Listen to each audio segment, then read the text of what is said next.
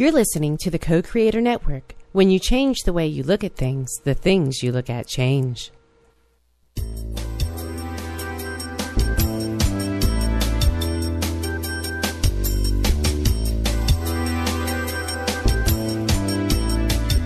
Good afternoon. Welcome to Why Shamanism Now, a practical path to authenticity, with your host, Christina Pratt, director of the Last Mask Center for Shamanic Healing. She's talking about how shamanic skills can bring us to physical, emotional, mental, and spiritual well being, especially when nothing else can. Now, here's your host, Christina Pratt. Welcome, everyone, to Why Shamanism Now. This is your host, Christina Pratt. And I would like to begin on this wonderful day to call in the spirits to join us here for our proceedings. So I call out first to the ancestors. I call out to your ancestors and to mine. I call out to the ancestors of the land, to the ancestors of the planet, to the ancestors of all things in form, all the way back to Grandfather Fire and Grandmother Ice, who shapeshifted immediately, of course, into Grandmother Water and then back to Grandmother Ice, and all the way back to the great mystery, who is our most fundamental ancestor, the great dreamer. So I call out to all of these ancestors to be with us here today to help us, the living, the humans, to understand, to help us, the living, the humans, to live well. And to learn what it means to live in a way that supports all living things. And so I call out to all that is good and true and beautiful in our ancestral lines, all the way back past the people and life as we understand it on this planet, through things we do not understand to something we will never understand. And I call out to all of those ancestors to be with us here today to gather round, to hold us well, and to help us to understand what does it mean to be truly human. And with our awareness focused now in our bodies, in that most human of forms, let us reach down from our heart and our belly into the earth, all the way into the Great Mother, and call up the energy of the earth to be with us here today and to bring that great mastery she possesses about how to be in form in a good way for all living things, how to be diverse how to be changing, how to be constant, how to be here in form in a good way for all living things, the wisdom of manifestation. And so we draw up the energy of the earth to bring this wisdom with her. And we ask this energy to fill our bodies, to bring to us the energy that we need for grounding, for the feeling of belonging, and for having a sense of place and ultimately sovereignty in our lives. And we give thanks to the energy of the earth for home, for hearth, for connection and the interconnectedness of all things, for it is her dreaming that brought life as we experience it to this planet. So we give thanks to the energy of the earth and we ask this energy to rise up to restore and refresh and rejuvenate our own, and that we might feel um, ever more present here in this moment. With the energy of the earth within us, let us reach up, reach up from our bellies to our hearts to our minds, all the way up to the sky, all the way to the highest power of the universe. And by whatever name we call that energy, the true Father energy, let us reach up to that energy and call it down, drawing in the wisdom of the cosmos. We call down in this way protection, and I ask you to call down blessing. I ask you to call down generosity and benevolence and all of the energy that comes from this sky energy above. And as we draw this energy into our lives, we draw in the energy of devotion, the energy of creation, the energy of precision and excellence. We draw in that capacity to express in our lives. And let's call that energy into our heads and our hearts and all the way down to our bellies. And let us open up for a moment to feel that grand dance of earth and sky, these two legendary lovers within us in the big love, the Tao moving and blending and finding balance within us, the exact perfect balance that will bring us into balance in this day. And we give thanks to the presence of both earth and sky within us. And as we come into balance in this way, let us invite the spirit of the heart to awaken, be full and alive within us, and call out to the heart to be that powerful crucible that only it somehow wisely knows how to be in that great paradox of the fires of the belly and the clarity of the mind coming together in the heart in such a way that neither is destroyed and the essence of both is drawn into a third thing, which is the reason your soul is here incarnate, your soul's true purpose. And we ask that you find in the heart the courage to do something in this day to bring that soul's purpose into manifestation in your life and that you give your gifts to the world. So we give thanks to the spirits for this invisible energy, for gathering round us here today, to holding us in a sphere, to allow us to be vulnerable enough to hear and to inspire us to speak, and to allow all that happens here today to go forward in a way that is good for all living things. So I want to give thanks not only to the spirits who have gathered with us to the beauty of this spring day here, at least in the northern hemisphere, to the sunshine, which I haven't seen very much of lately, and I want to give thanks to the people, to Gina, to Stephen, to Holly, and to those of you who have donated to the show in this past week financially. I give thanks to you for helping me to keep the show on the air, helping me to pay the actual bills required for this show to be available free um, as far and wide as the internet can reach. And so I give thanks to you that are help to those of you that are helping me to do that. And for those of you that have asked to be able to simply subscribe to the show, it requires a much higher tier of participation with PayPal, which I was a bit dubious about, but we are going forward with it. And so there will be that option in the future. In the meantime, thank you. I want to thank all of you that support the show in every way those of you who talk about the show, who send in questions, who share the show with others, and those of you who take what you hear on the show, that which inspires you, and do something with it in your life. That if we were to take the teachings of shamanism cross culturally and to simply live them now, so much would change in our lives. And so I give thanks for all of you for everything that you are doing to keep the show alive, to keep it free and available, and to keep it vital and um, and to keep it so that it's it's meeting the needs of those of you who are listening. So thank you all. And I also want to give thanks to Co-Creator Network and for their um, constant and ongoing support and production of the shows. Now, today we are live, and you can call in at 512 772 1938, or you can Skype in from co-creatornetwork.com through the site, or you can email me at christina at lastmaskcenter.org. Um, and I have one more belated thank you to offer, which I did post on Facebook, but I want to give thanks to the Spirit of the Air. Um, because there were tornadoes passing through and um, sirens going off for the entire time in Texas, where the Co Creator Network is um, located, the entire time of last week's show. And so I want to give thanks to the Spirit of the Air for whatever cleansing came of that. Um, may those who need healing find that healing. But also, I want to give thanks for the fact that the show went on without interruption. So, give thanks to so much in life. And so today we're continuing uh, talking about helping spirits. We're talking today about working with helping spirits. Um, and hopefully, I will share something helpful with you about that. I think that one of the greatest gifts in the reintroduction of shamanism into contemporary awareness um, is this gift of the skills for the direct communication with our helping spirits. So last week I talked um, about what I sense helping spirits actually are, largely inspired by questions from um, Indrek, a listener to the show. Um, this show, last week's show, then inspired a lot of questions from other listeners, um, and I'm re- I'm grateful for all of these questions. They're um, wonderful, and they also um, speak to a level of participation in in these in the questioners' lives um, that really uh, shows a, an integration of shamanism and a use of shamanism in their lives, and that's very exciting. It's very exciting for me to hear.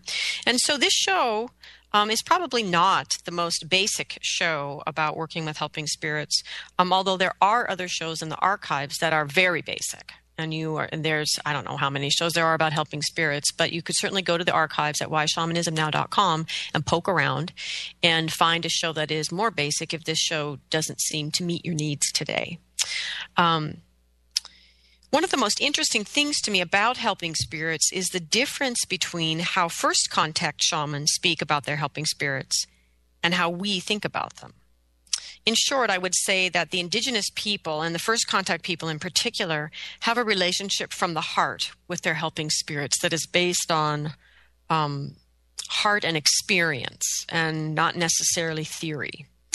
Um, and that this relationship is um, fierce and often frightening and very passionate and and yet at the same time sweet sometimes just so so sweet and loving. Um, it's big. It's a big, um, messy, messy, messy relationship. and that um, contemporary people seem to have a relationship with spirit that's very clean and tidy and that it, it's processed largely through the head and through ideas and concepts. And often um, my experience as i work with people is that they imagine that their relationship is from the heart that it's a great dream that that is infused in their relationship with spirit. But when i listen to them explain to me what they're actually doing so that i can try to be helpful i see that the whole thing is still largely processed through the mind. Um, and so that's really a, a, big difference between indigenous peoples and first contact peoples with their shamanism and this contemporary reintroduction to shamanism and Steve Beyer does a great job talking about this um, in his book, um, Singing to the Plants, which I highly recommend.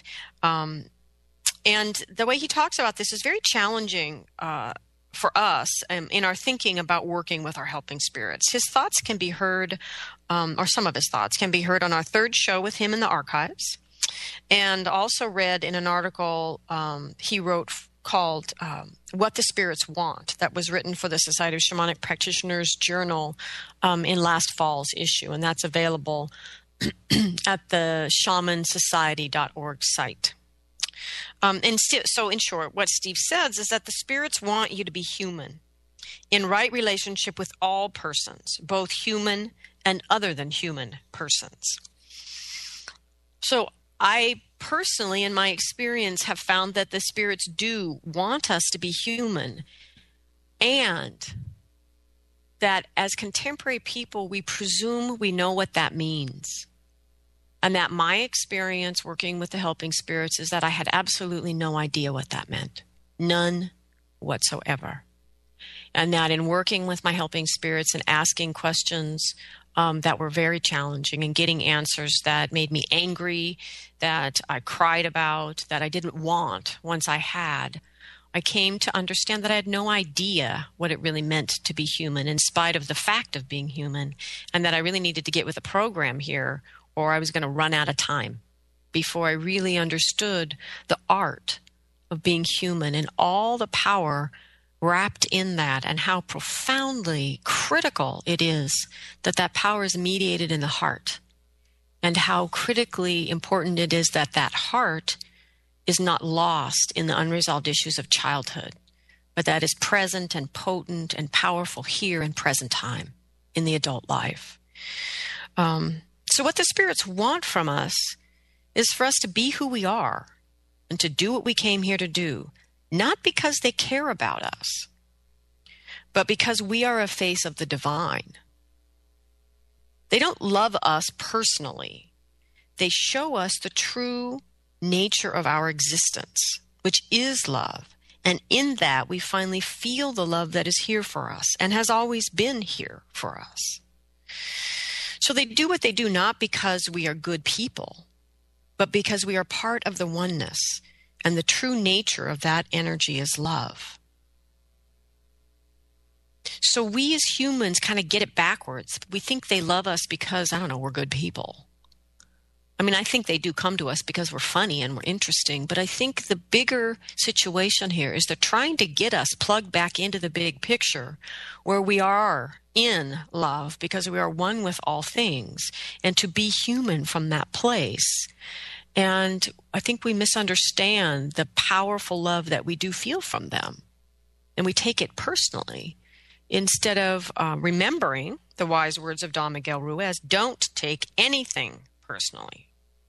And that's not just a way for you to deal with the crappy things that come at you, but it's also a way for you to remember to not misguide yourself around all the wonderful things that come to you.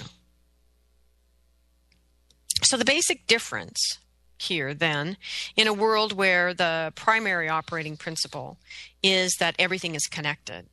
The basic difference then between moral and immoral behavior, which is something we talked about a lot last week, is that immoral actions feel like they take less energy up front and are enormously expensive in the long run.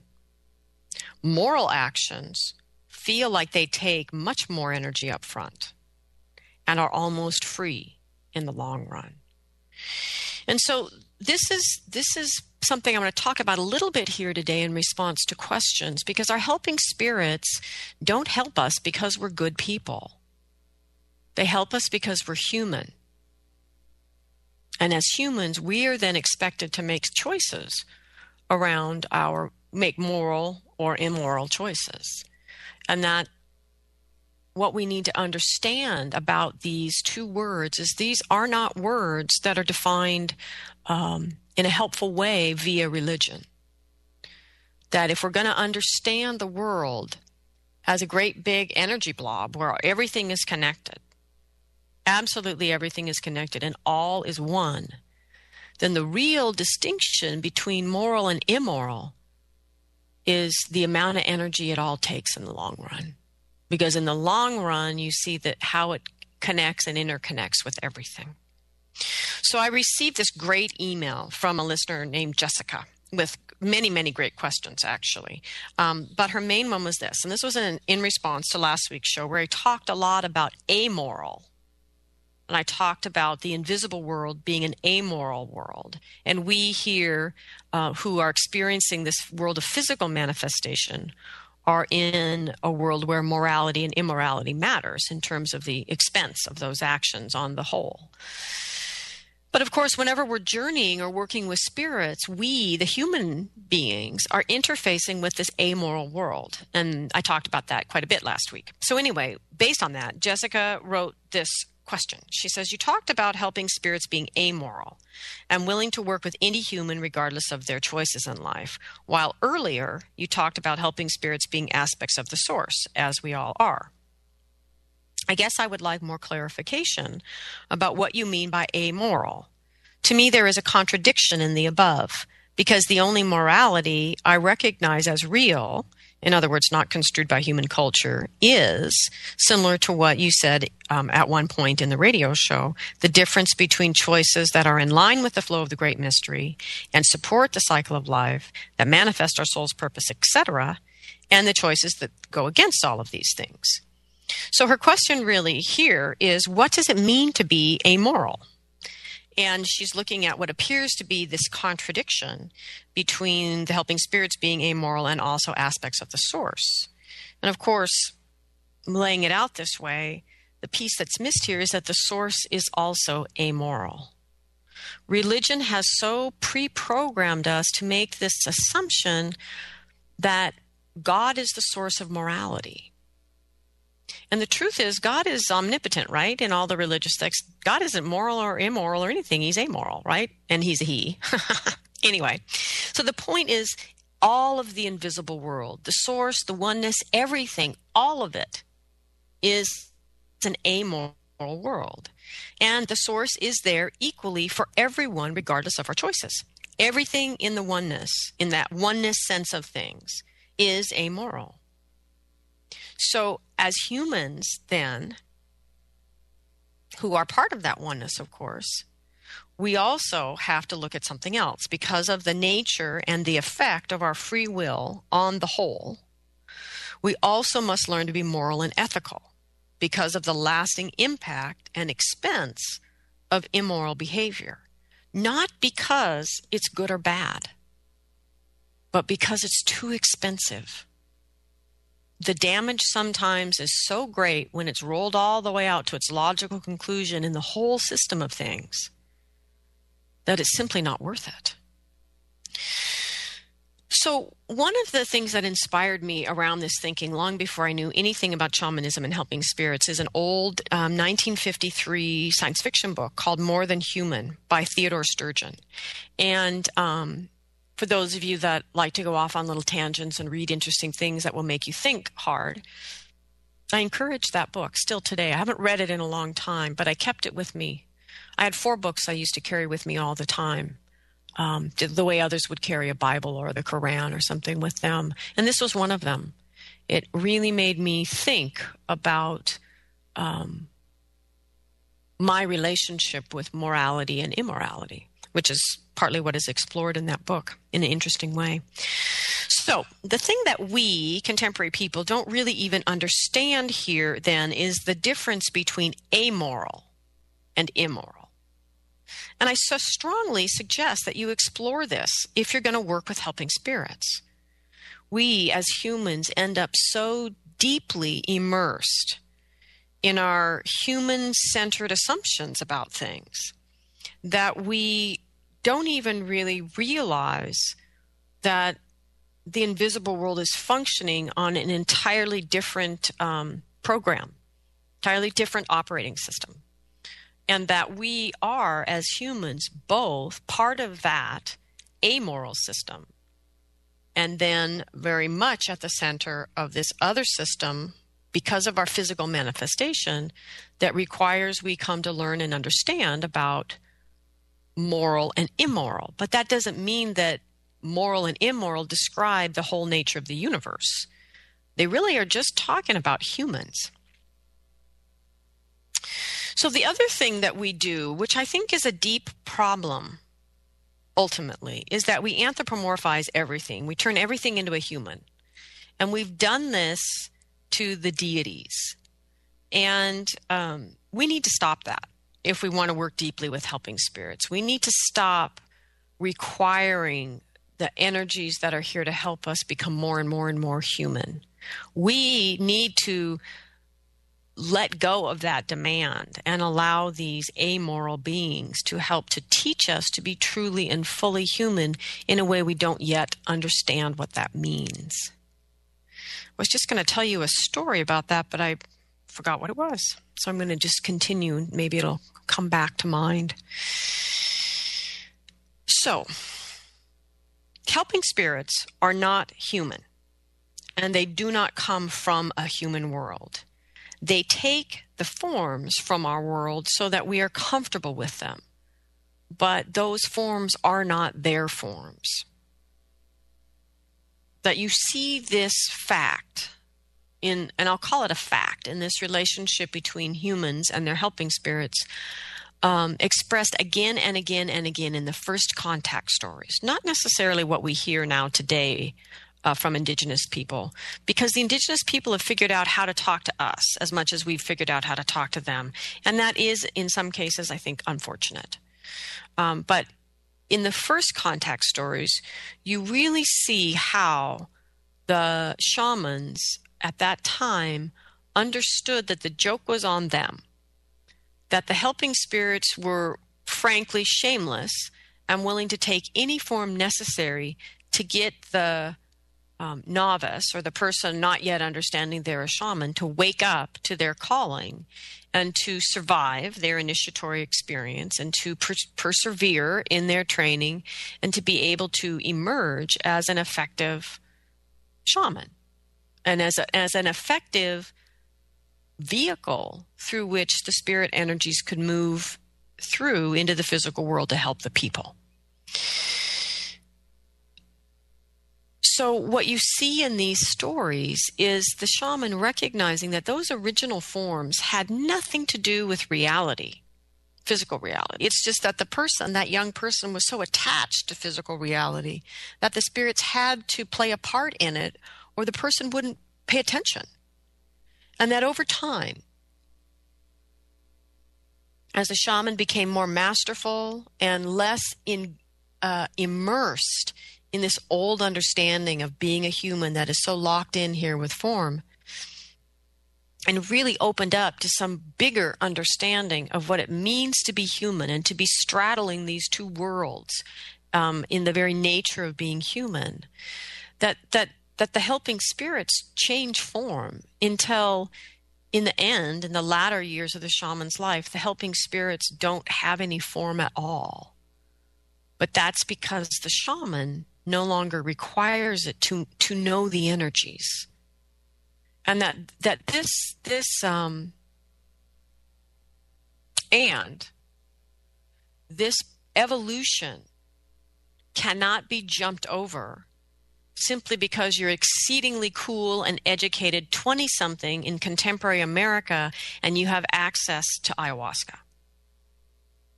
That the fact that these stories exist speak to a human willing to drop what everything they believe about what that means and let themselves be re-educated by spirit and through that developing a deep and long-term working relationship. And as the result of that deep long-term working relationship the human no longer needs the forms. But it is arrogant for someone to perceive they can come into this relationship fully and completely as they've always imagined themselves to be humans. And because they're a groovy hip 21st century human, they don't need to go through all those steps and they can just jump right to the energy. Because the bottom line is if you whatever you jump to will be just as false as your sense of yourself is. So the what I was saying before I went off on that tangent is that helping spirits are not human and they do not come from the human world. And that the trick in working accurately with them and deeply and maturely with them is not only to remember that, that they're not human, but to explore what that means. What does it mean that our helping spirits are amoral? So, as you think about amoral and immoral, back to Jessica's excellent question, keep in mind that in shamanic cos- in many, many shamanic cosmologies, the stories tell of a time when the plants and the animals and the divine spirit and the humans all spoke the same language, is the way it's always referred to. They spoke the same language. Don't think it really means that, but that's what they say. Spoke the same language. They experienced their interconnectedness day to day, and they all coexisted together consciously. Then in the stories, something happened, and the humans forgot the language. It's always how it says the humans forgot the language. And then the humans forgot how to live in a cost effective way. And in most stories, the humans were on the verge of dying out because they could not figure out right action. And so in the stories, then, the first shaman, whoever that was, which was usually um, a multi-gendered being or raven or whomever it is who was the first shaman in the story returns from the divine to teach the humans how to be moral and ethical with their environment and thus with themselves. And so that is the other thing to realize that there is a connection between the amoral invisible world and the energies that come from that world to communicate with us and our understanding of morality and immorality. But it doesn't have to do with good and bad and right and wrong. It has to do with coming into right relationship and using energy in a way that is cost effective because the whole system needs to conserve energy and the whole system is a closed system. So, anyway, in other words, if you look at the stories, these um, creation stories from shamanic peoples, we lost our sense of our amorality and descended into immorality. And then an amoral being came to teach us morality. So we humans miss the point when we dis- make this discussion be simply about morality or immorality. We miss the point entirely. And we've been missing the point entirely for thousands of years. I mean, look around you. As good, God fearing people, from Enron to presidents who fake reasons to take their entire, entire country to war, to the people running big banks, they've done horribly immoral things for no good reason other than greed. I mean, that's been explained for eons, right? So here's the shamanic challenge let's go beyond the discussion of moral and immoral and actually explore what does amoral mean. So the shamanic challenge here this week for those of you that have helping spirits that you can work with is to journey with your helping spirits and ask them whatever questions you need to ask about these two different relationships amor- amoral and moral, and amoral and immoral. Just skip the whole morality immorality debate because it doesn't get us anywhere, obviously. I mean, look at where we are at this time as a race on this planet. Go explore the relationship between amorality and immoral, and amoral and moral, and just see what you find out. Because this will greatly deepen your understanding of what your helping spirits are actually trying to communicate to you. So, to understand this will help us in working with our helping spirits. It helps us to be accurate if we can learn to look at things from their perspective. We can better understand and interpret their answers, is if we can see them through that perspective, through the helping spirits perspective, versus always drawing the messages from the helping spirits through the profound filters of our little human minds. So, what I see from doing healing work is that helping spirits do definitely work with all of us. And it's just something we need to come to terms with in this discussion uh, not this discussion today, but overall, this this grander discussion about working with helping spirits. They are an expression of power, and power is neither good nor bad. Power is neither moral nor immoral. Power is simply power. It is there to be used, which is why shamanic teachings all focus so profoundly on mediating power through the heart, so that it will be used in a way that is cost effective for all living things and that we do not sacrifice entire parts of our planet so that somebody over there can have seven homes. So this this is this is really what is at the heart of understanding how to work with our helping spirits is being willing to find out things we don't actually want to know. Anyway, where was I? I got distracted there. Okay. So, what I see from doing healing work is the presence of spirit in some nasty, nasty things. So when you get involved, for example, in unwinding old curses, um, it is can be really challenges, challenging if these are old, old curses, because of the level of skill that people had back in the old days that that worked with their helping spirits to make the curse, and and their their skill level at just plain old real, real old magic and how uh, people set these things in motion and could even imagine that they could be set in motion. And so, in some ways, we're handicapped by all of our assumptions that we make today. And so, it's really clear to me that the helping spirits are not picking and choosing between moral and immoral people. They're clearly available to everyone the way I look at it is they're willing to let us learn our lessons in life and support us in learning our lessons in life as hard as we want to. We can make that lesson as painful as we choose. And that they're right there with us all the way. And they get, and we are completely allowed our free will to learn however we're going to learn. So the thing the thing about helping spirits though that if we're going to work with them and give them the deference that I do think they deserve, then we must be able to believe fully that they have no agenda. In other words, I can trust my helping spirits in a way I can't trust a human teacher because they have no agenda. They help us because we need help in the expression of our soul's purpose and because the expression of our soul's purpose is one face of the divine wanting to manifest through us. So they don't help us so that we do it morally or ethically. They help us so that we do it. So we must ask the questions about the quality of how we do it. And truly, do not take my word for this. Go ask them. That's what I did. Explore it I've explored this for years. And that doesn't, I'm not saying that to say my answers are right. I'm saying that to say it's really fascinating. I have explored this whole dynamic for years this dynamic between my soul's amoral nature and my human desire to be moral and ethical. And this is, for me, it's fascinating and endlessly interesting to explore this. And then I get challenged by something that comes up in a healing session with someone.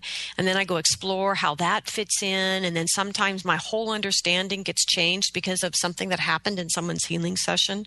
For me, that's a necessary part of being a contemporary practitioner because I had a pretty decent contemporary life and there is nothing about that life that prepared, well, there's some things, but not much, that prepared me to really understand how to be a shamanic practitioner. And I think if you're going to do this work and really work with helping spirits, you have to be willing to give it all away and utterly and completely change your perspective on everything. And then do one session and see what's necessary to help that person to heal and have that upend the apple cart one more time and change it all over again. And that's part of being a contemporary practitioner. You cannot take those pat answers you're given in your basic classes. Those answers define the shamanic playpen so that you can begin to journey and work with spirit safely. And they're good. It's, re- it, it's good. There's no problem with that. The problem is people that go on into a supposedly more mature shamanic practice without ever challenging those limiting beliefs with ever without ever challenging their own limiting beliefs, or with the naive belief that you only have to challenge those things once and then you're done. Shamanism and working with spirit is a path of mastery. And this understanding of what does it mean to be truly human goes on for a lifetime. So let me share an example. Now, like I said, don't take my word for it, go do your own journeys, explore it keep exploring it. Let me know what you find out. But in the meantime, let me share an example. So, several years ago, for reasons that are not really remotely interesting enough to go into on the show, uh, my more advanced students, almost as a entire group, were very angry with me and were harming me, some intentionally and some unintentionally. Regardless of their intent or lack of intent, as advanced students, they all knew better. So they were angered uh, by changes I had made in the student community that is formed around the cycle teachings. So, because I was being harmed and people in the community were being harmed, I asked my helping spirits how to clear this energy to protect myself and the community from the damage these students were doing. And the helping spirits' answer was entirely traditional retaliate in kind. So, this, of course, amounted to sorcery. So I sat back on my heels there for a minute and considered this and considered once again the complexity, which Steve Beyer, again, uh, talks about so beautifully, especially when you're in the Amazon and in um, many places where the indigenous shamanic culture has not been uh, railroaded by Western religions until only recently in the last several decades that you see that the line between a shaman and a sorcerer is um, thin at best, and that the shaman's job is to protect his or her people. And when his or her people are being attacked, the shaman's expected to retaliate in kind and to protect the people, even though that action could be interpreted as sorcery. And so it was fascinating to me to be an entirely contemporary position where I journeyed and I asked the question and I fully expected, you know, rituals and practices and this and that and the other thing to do. And it was real simple and real traditional, retaliating kind. Whew. What was I going to do with that? Okay. So I thought about it and I said, okay, I asked my helping spirits, thank you very much. and um, how can I clear this energy and protect myself in the community uh, and my community from damage um, in a way that does not harm others. Now, I got some answers. For example, I got good answers for how to protect the community. And the, and part of that was requiring that the community members wake up and protect themselves. And that that was a good lesson for the community to realize to not be so childlike in their um, love for the teachings and their need to protect the community around those teachings. But for some of the things that were happening, and these were active attacks and harm being done actively and intentionally, there was no response that did not involve harm of the other person or something. And the only answer, and, and I fought, I fought hard for these answers because frankly, I was tired of being harmed. But there weren't any short of the one answer, which was going to take months and not be a solution for the moment. Because in the moment, you know, shit was going down. People were being hurt. So, what was the solution for the moment? Well, in spite, you know, if I had this requirement that I placed on my helping spirits that I do no harm, then I only had one choice. And that was to become a person who could not be harmed in this way. And that is not a quick fix, people. And yet, that entire experience was so educational of truly understanding the predicament of the indigenous shaman who is operating in a realm with identified shamanism and identified sorcery and the expectations of the people to respond. It's very, very challenging. And so to to belabor our relationship with this amoral world that has so much to give us, so much clarity about how to truly be human, and clarity about what it means to be moral and ethical in our lives. For for for this relationship to happen, we must unshackle it from our very small human experience around morality and immorality.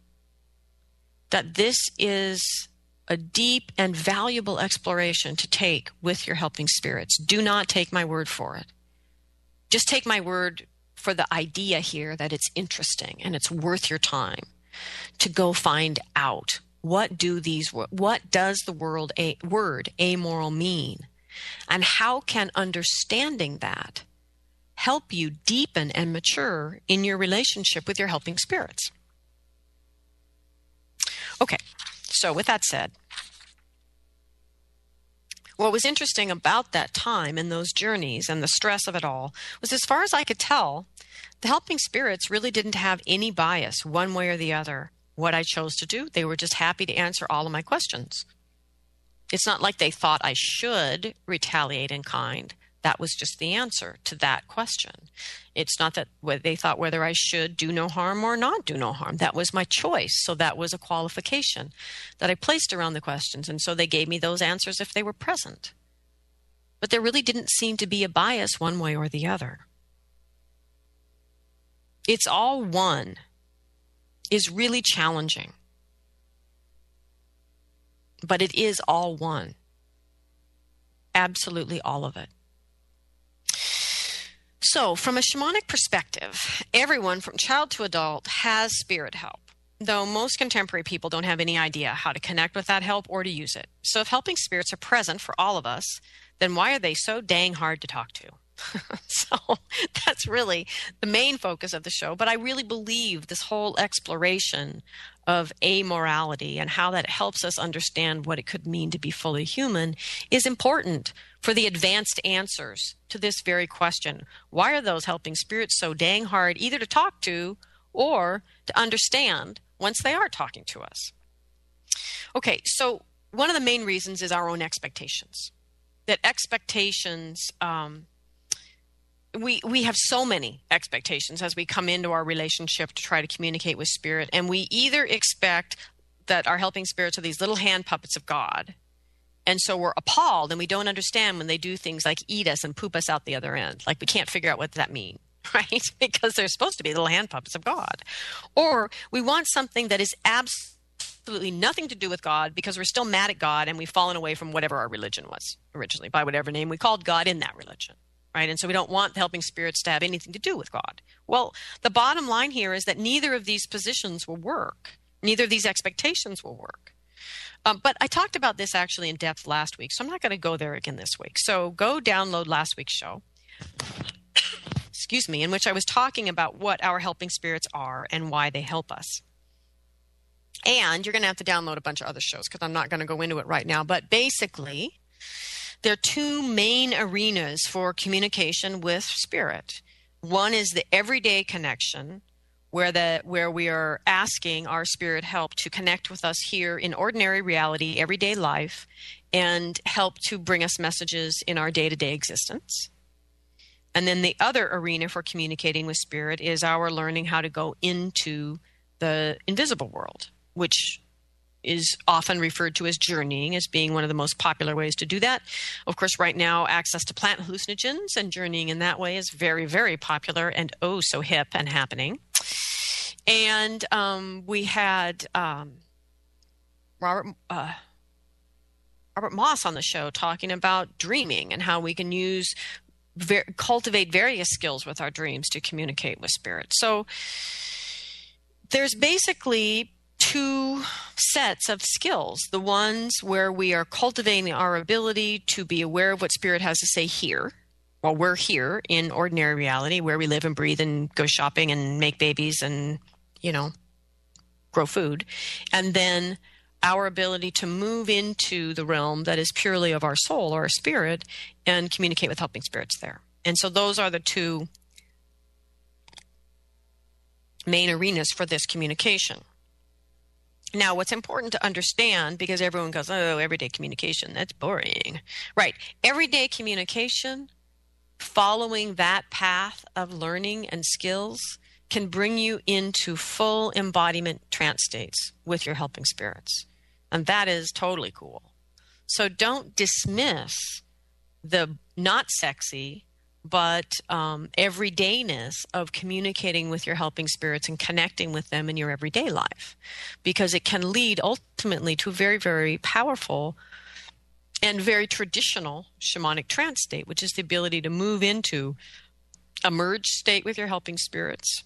And so a merged state with my helping spirits is what i teach from.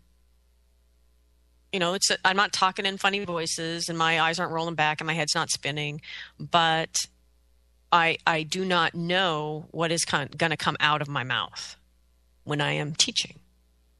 Right. And so that's an embody, it's a, it's a merged state. It's not a full embodiment state where I'm basically going away and just letting my helping spirit use my body, but it's learning to work at a place in between where my humanness is guiding the process that needs to happen. And then the spirits are moving through to communicate with that particular group and how that particular group is going to engage in that process.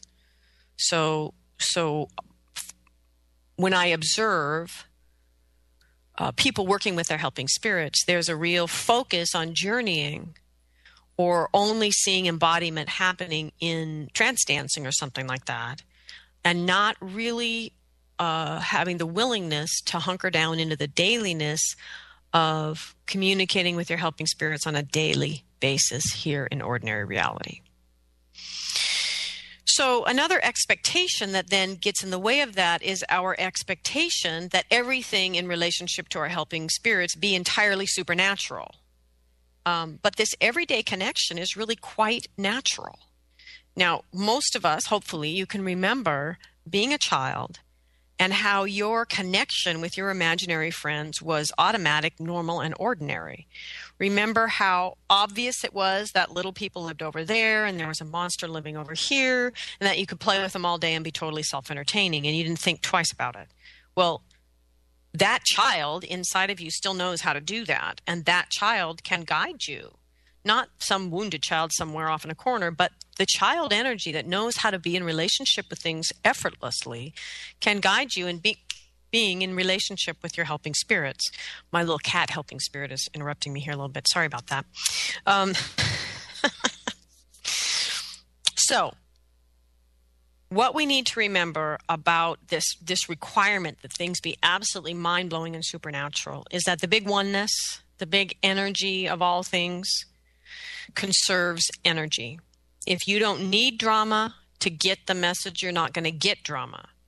And so much of our connection, or much of your connection with your helping spirits, goes unvalidated throughout the day because it is too simple and too ordinary for you to believe in. Oh, And I just realized that I actually have um, a caller for once in a blue moon. Um, so why don't I take Lori's call? Lori. Hey, how you doing? I'm doing great. Hi, Lori. What's your question? Well, um, Spirit has led me to you today. Um, I saw um, something on the internet that you had written, then I found your Facebook page. Then I saw that you were having a call-in show or, or a radio show, and it happened to be right at this moment. So um, they're urging me to ask you this question. Um, in the past month, I have learned of shamanic techniques. I have become a shaman.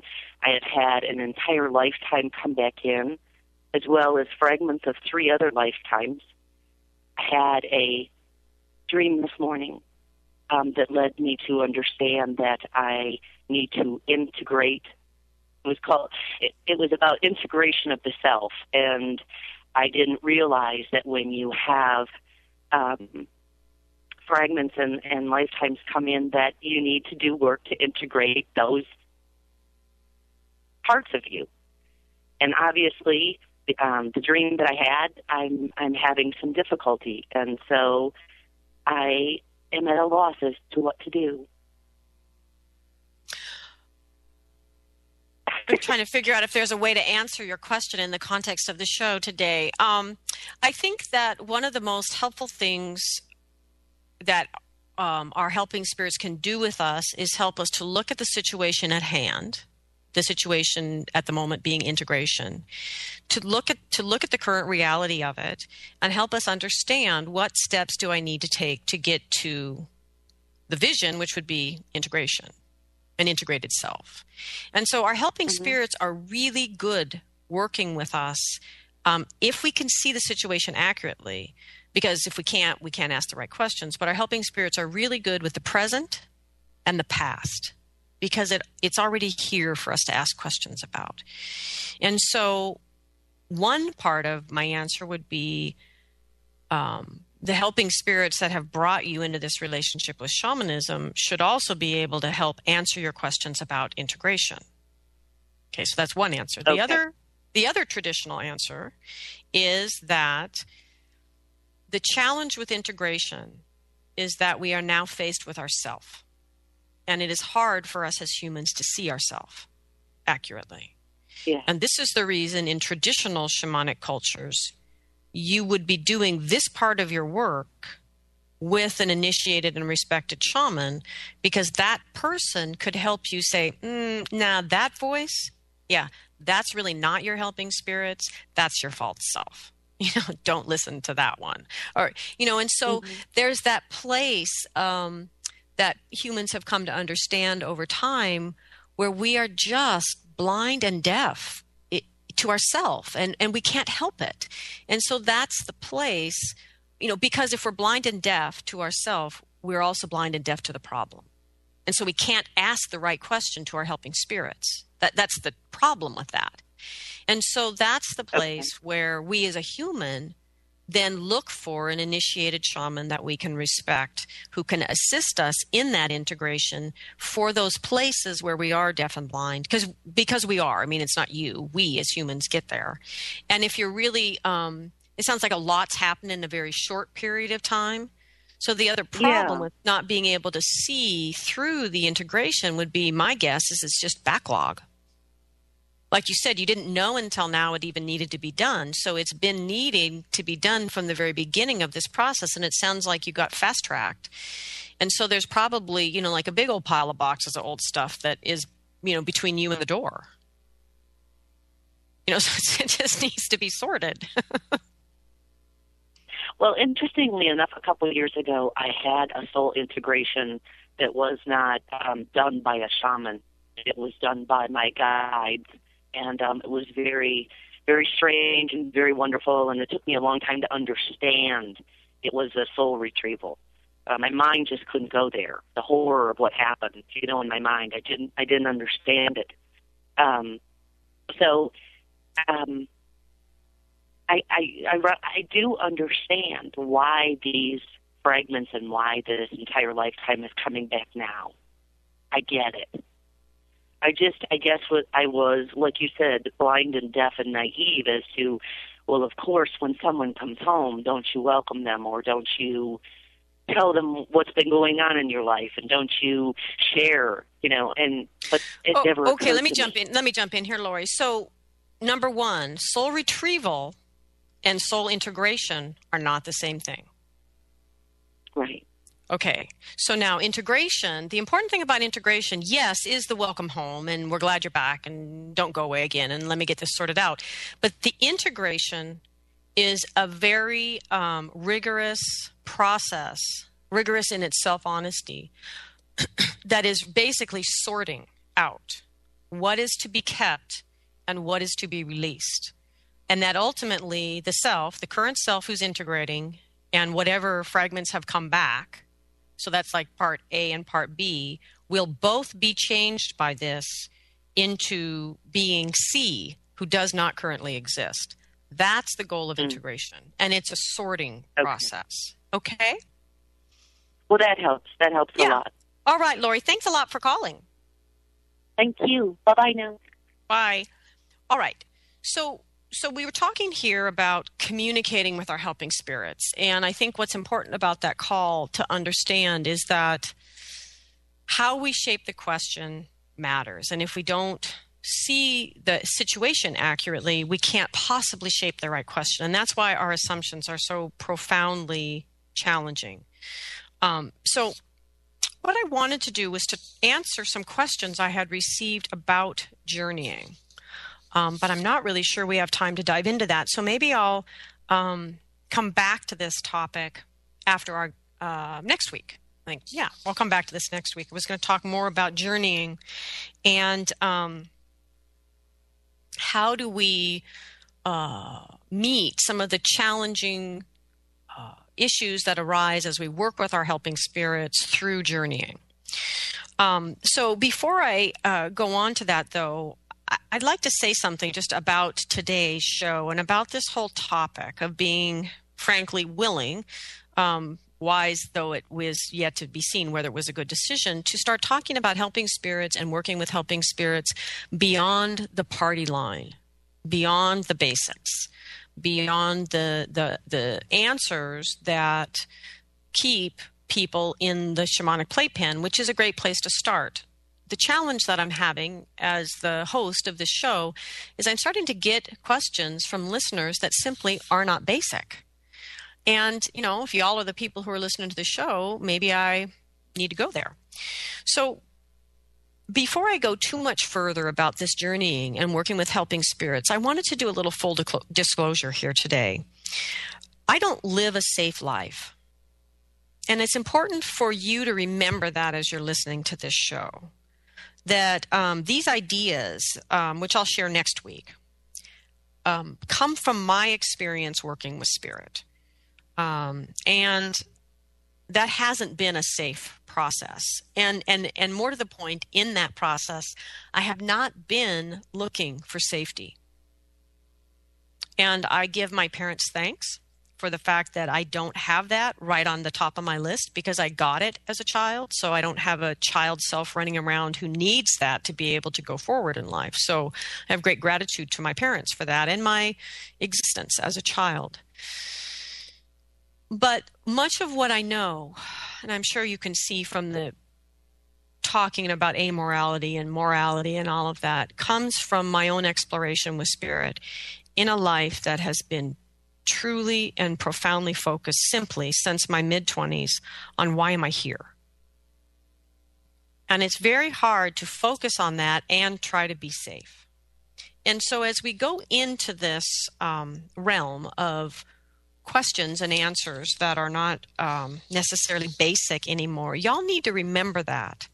So, if safety matters to you, it's important to acknowledge that and then go ask for it. Um, it will likely involve getting soul parts back, integrating those soul parts and clearing. Um, and this would be like things I've talked about at clearing or Colleen Deatsman talked about in her interview show honor the need for safety and then go deal with it.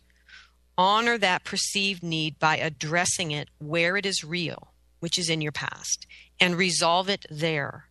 that act of self love will change everything. And when you change that within yourself, you'll change everything then in your relationship with your helping spirits, but also in your relationship with the Great Oneness. So, thank you everyone for listening this week. I thank the helping spirits that have gathered round us, the ancestors, the earth below, the sky above, and the heart that unites us all. Thank you, everyone, and I guess I'll be talking to you next week.